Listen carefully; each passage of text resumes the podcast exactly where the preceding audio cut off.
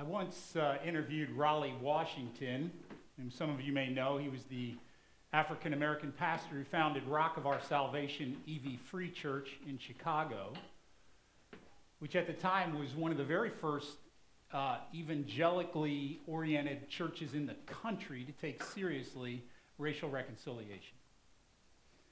And Raleigh told this story, and I'm going to give it to you just in his own words. Quote, we sent out a ministry team to the Midwest in two vans. One leader was a, a young white volunteer named Jennifer, and in Jennifer's van, there happened to be a young black believer named Denise. Denise has a forceful personality. To make a long story short, Denise submarined the entire trip. I mean, she torpedoed it. When they returned home, I learned that Jennifer was deeply hurt by what Denise had done. So I called them both into my office. And after listening to both sides, it was obvious that Jennifer had made some mistakes, but was at most 10% at fault. Denise was mainly responsible for this fiasco. So they tried to reconcile their differences, but they couldn't. So later, I, I told Jennifer, we who are strong must bear with the weaknesses of those who are not so strong. Denise is a young believer. You are more mature. So you must go and ask Denise for forgiveness for your part. Jennifer broke down and wept. But eventually she did go and ask Denise for forgiveness. About three months later, Denise was convicted by how she had behaved on the trip and she went back to her white counterpart and said, You know, Jennifer, you took responsibility for the problems on the trip, but really it was my fault. And to the praise and glory of God, they reconciled. Now, I love sermon stories that end right there. but Raleigh went on. But there were two casualties from that episode two white friends of Jennifer had watched at a distance what had happened, and their conclusion was the black pastor is showing favoritism to Denise because she's black. But rather than come to the table with their grievance, they just left the church. I discovered their feelings only after they were gone. I want us to pause for just a moment and consider these two young women who just left that church. When they came to Rock Church, they were filled with dreams. Like, finally, a church in our city that's taking race seriously, where we can come together from different backgrounds and live together in perfect harmony. That is amazing. Lofty dreams. And then that dream balloon hit the sh- pointy needle of reality, and the pieces fell to the ground, and these two young Christians, now disillusioned, left their church. I wonder if something similar has at some point happened to you. Uh, where the church looks so good, it seems so good. Maybe you talked with the pastor about all you could get involved in or lead. But what started as dream ended up as disillusionment. Well, friends, this is such an important topic for every one of us here because if you and I are going to stay in a church for any length of time, we've got to get clear in our minds and hearts about this. What do I do with my dreams for this church? And what do I do with my disillusionment about this church? So, my hope in this message is to give you some insight, some, some help, and so that each one of us can not only survive church life, but thrive in it. Thrive in it. So, let's go on a field trip tonight and visit two Christian communities. The first one is one of the first churches ever. It's in the imperial capital of Rome, and the church there is divided into two factions there's us, and there's the them. Them and us. Okay? And each group is looking down on the other one. So uh, let's, let's give you the players here. Each group has a different dream for what this church should be here, this Christian assembly in Rome. On the one side of the room are the Jewish believers in Jesus. Okay? So they grew up eating kosher, never eating with people who didn't. They dream of a church that's like a synagogue with the prayer shawls, the Sabbaths, the kosher meals, only now Yeshua, the Messiah, crowns that glorious heritage as the people of God. And on the other side of the room from them are the non Jews, the people who grew up with all the pagan gods like Zeus and Athena. And they've eaten meat that was sacrificed to idols their whole life. That was no big deal. And they've lived without a whole lot of sexual restraint. And so they dream of a church without a whole lot of rules. Christ came to set us free. And now those two groups are in the same church, each with a dream for what this church should be. It's like two builders on a work site with two different sets of blueprints for the house. And so those two competing dreams mean that the fellowship is not so dreamy. The Jews look down on the Gentiles as kind of wild and disrespectful to the ways of God. They don't really have a clue. And the Gentiles look down on the Jews as like, you're uptight, you're rule bound. What, what are you, reluctant to let anybody really believe in Christian freedom? In the words of Scot McKnight and Becky Castle Miller, quote, this is not just a theological disagreement, it's ripping apart this faith community. And because some of the main conflicts are about food laws, this makes shared meals between the two groups almost impossible. So good luck with the potluck. so you get a feel for these dueling dreams when you read Paul's letter to the Romans. I'll, I'll just quote a little from chapter 14. Those of you who feel free to eat anything must not look down on those who don't. And those who don't eat certain foods must not condemn those who do, for God has accepted them.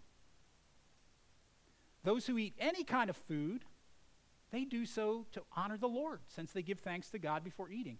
And those who refuse to eat certain foods, well, guess what? They also want to please the Lord and give thanks to God. And so Paul ends with this. He says, Why do you condemn another believer? Why do you look down on another believer? Remember, we'll all stand before the judgment seat of God. Now, notice how Paul concludes this little section. He says, We'll all stand before the judgment seat of God. And here, Paul is teaching them, and he's teaching us what holds a church together.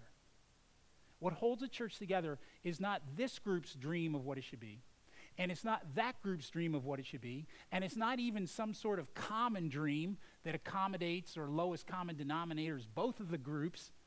It's Jesus. The one thing that holds a church together is that you're a sinner and I'm a sinner. I need Jesus, you need Jesus. We, you will stand before the judgment seat of God, and so will I.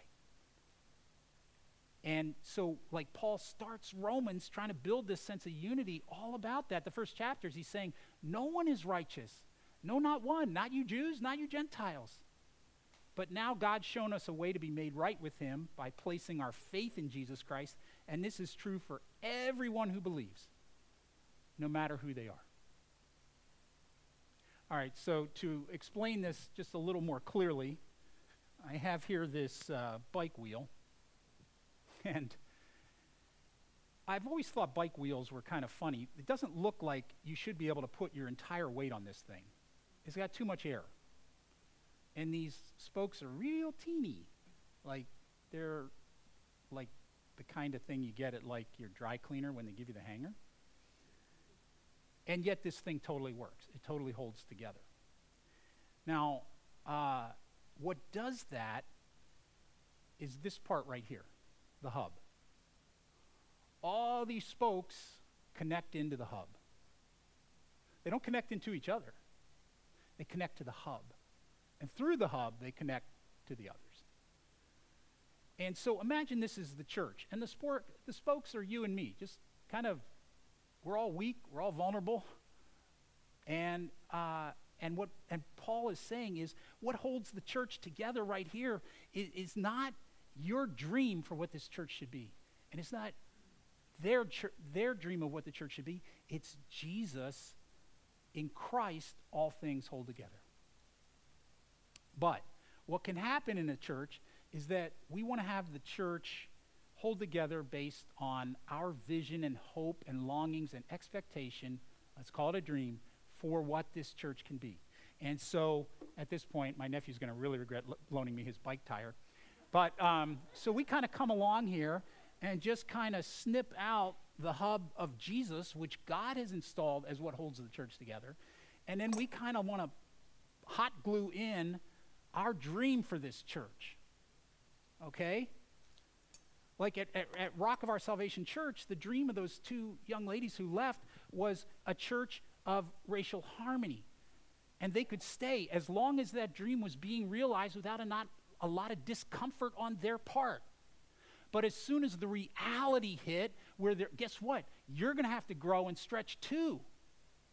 Then there was nothing left in that church for them, so they had to leave.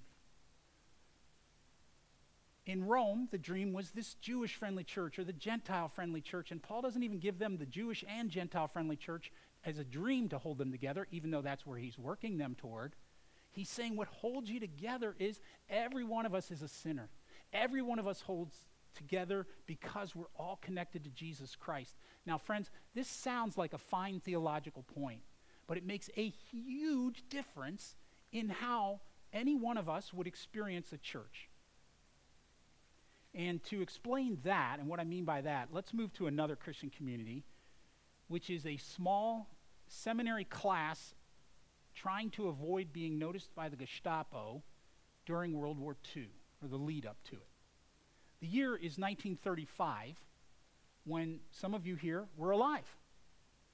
And the leader of this sort of seminary trying not to attract attention is a young Lutheran pastor named Dietrich Bonhoeffer. And Bonhoeffer's got this vision that before it's too late, he wants to train up the next generation of pastors, pastors who are not going to bow the knee to the God and country movement of the National Socialist Party that is now in charge of the country. And so he teaches these young future pastors. And he teaches them these four words. And I got to say, when I first read them here on page 27, they took my breath away. God hates visionary dreaming. God hates, I, I, had to read it again. That can't be right. A translator had problems. God hates visionary dreaming. Because to me, as an American, that does not make any sense at all. We love visions, man. I've read books on vision and gone to conferences on vision and visionary leadership and how you do all that kind of thing. And wow, do we love dreams. Karen and I were in Disney World a week ago, and they're not doing the parades because of COVID, but they do the, the fireworks at the end of the day in the Magic Kingdom. And they've you stand by Cinderella's castle, which has been repainted, and they have these amazing projections that are exact outline of the castle. So it's like the castle becomes the screen. So as you're looking at the castle, all of a sudden, Ariel swims up the side of the castle, and you hear the music from Little Mermaid. And the entire show is let the dream within you come out. You know, there's magic and wishes and dreams come true. And it all depends on you. And you can have this glorious life as long as you're true to yourself and you live out your dream. And you, we went out there like, and there were fireworks and music was amazing. And we left out of there so happy. We're like, dreams are the magic of life. so then we come to church and we go, well, what could possibly be wrong with bringing a dream of what this church could be into the church? because that's not what holds the church together. As Paul taught the Christians in Rome, and as Bonhoeffer's teaching these seminary students in Nazi Germany, it can only ever be Jesus Christ. So let's sit in on the seminar and listen to Pastor Bonhoeffer teach. Christianity means community through Jesus Christ and in Jesus Christ. No Christian community is more than this or less than this we belong to one another only through and in Jesus Christ. He says, without Christ, we could never know our brother. So imagine you're this spoke, and your brother or sister in the church is this spoke. You don't even connect to them. He says we can't know our brother without Christ, and we can't come to him because the way is blocked by our own ego. Isn't that interesting? Only in Jesus Christ are we one. You got to go into the hub before you can connect to this other person. And only through him are we bound together. Now, when the church has Jesus as what holds it together, and all of us are just sinners who need him, then what happens? This is the big reason why this all matters right here. Bonhoeffer tells us. Then we enter into that common life not as demanders, but as thankful recipients. I'm just glad I get to be in a place where I can worship with other, Christians. A lot of Christians in the world can't even do that. I'm just glad that you know Jesus too. I'm glad you're a sinner like me too, because I need prayer and you do too. That's what binds you together. Now, uh, whenever someone comes into a church, and let me say clearly, pastors are the worst offender here, and brings the dream of what this church should be, bad stuff happens. I was talking with a friend of mine who lives out of state, and she was a member at a church that was smaller, older, and they had a few young families. And she said it was a very gentle and loving church. So, for the sake of the story, I'll call it First Church. And a new senior pastor came who had this dream we're going to make First Church college friendly because it happened to be not too far from the university. So he changed the music right away, brought in the drums and the horns. Um, and then, of course, he remodeled the interior of the church. And then, um, First Church was kind of a homey church. They had potlucks once a month, so he stopped those as being kind of too old school. And then, one thing the church did every year was hold this huge community garage sale where it was take what you need, give what you have. And it was a great way they met the neighbors, and actually, some people met church members there and ultimately came, started coming to the church. But uh, the pastor stopped that because that took too much time. And the church's connection to the community was through him. He was going to connect with students as he went on campus, which, which he did. So, what happened at First Church? I asked her. She said, Well, about 30 students started coming, which was, which was great. Intriguingly, though, First Church lost its young families first. Then the older people, uh, they, they didn't know what to do. They were not gossips and they didn't want to be troublemakers, but they just, in fact, they had built the church's building and they still did the lawn care for it. So they, they couldn't imagine not being there, but they were just confused. Well, finally, the pastor wanted to cut down this row of 100 year old trees on the property so that people driving by could see the church building better, and that was their limit. So they finally said no. Well, as you could imagine or predict, finances finally got tough in the church. And um, so then the senior pastor merged them with another congregation that needed a building, had more people, and they did that kind of thing. And as part of the merger, the name of the church was changed. And then six months later, this pastor resigned.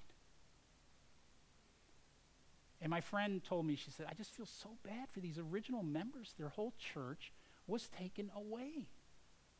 Some of them don't even go to church anymore.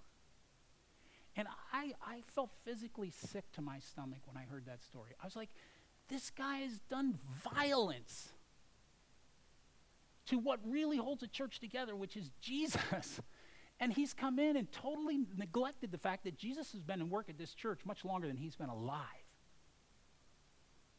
And he didn't like or love what Jesus had been doing in that church. And it's all, as Dietrich Bonhoeffer tells us, visionary dreaming makes the dreamer proud and pretentious.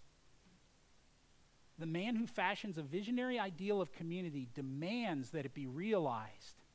He enters the community of Christians with his demands, and he acts as if he's the creator of the Christian community. Have you ever been in or around a church like this? Does it frighten you that so many churches go to conferences to learn this? And then when things don't go his way, he becomes an accuser of his brethren, then an accuser of God, and finally the despairing accuser of himself. Oh, friends, we think dreams are good, disillusionment horrible. At church, it's just the opposite. So, what? What do we take away tonight? So that you and I really can survive and thrive in whatever local church that uh, we belong in? Well, this is not to say there are never valid reasons to leave a church. Of course there are. I'm not saying that. Um, but here's what I am saying. What do we do with our dreams of what this church should be? can be. Let them die. I really mean that. Bonhoeffer says every human wish dream that is injected into the Christian community is a hindrance to genuine community. And so, what do we do with our disillusionment? It's painful, but we thank God for it. And here's why, in his words the serious Christian set down for the first time in a Christian community is likely to bring with him a very definite idea of what Christian life together should be and try to realize it. But God's grace speedily shatters such dreams. So now, this is where the good news, though, comes in. Disillusionment is a gift from God, it's the grace of God to help us realize the only way you and I are ever going to stay connected is through Jesus. We have not enough to hold us in common otherwise. Now, I have to say, he says we must be overwhelmed by a great disillusionment with others, with Christians in general, and if we are fortunate, with ourselves. Have you been disillusioned with Christians in general? Been disillusioned with a denomination? Been disillusioned with a particular church? been disillusioned with a particular leader. I don't want to be glib about this. This is super painful. When I was in my 30s and lived through a, a really bad church split, I just about jumped off the cliff and said goodbye to church forever. I knew I, I just didn't think I had it in me to go through one more like that. But now I'm so glad I didn't. Because now when I walk in, it's like, you're a sinner. I already know that. so it doesn't mean that you give everybody a pass for behaving badly, but it means that I realize I'm a sinner, you're a sinner. That's why we're here. It's just really about Jesus. And disillusionment leads us back into the only hub that will hold us together. Like, I love our mission statement here at Savior loving God, loving others, loving life. But, you know, that is not going to hold us together. Some days we will really flourish in how we go about that. And other days, guess what? We will fail at our best attempts to love others and to love God and love life. So we don't need that to hold us together, though. And you don't need my dream as the pastor to hold us together, or the next pastor's dream to hold us together, or whatever, because Jesus holds us together. See, not long from now, we're going to come up to this table, which is Jesus' table. He sets it, He invites you and we all come up with our hands stretched out like beggars on a breadline. Because we're starving for grace. We're starving for Jesus. And that's what holds a church together. Amen.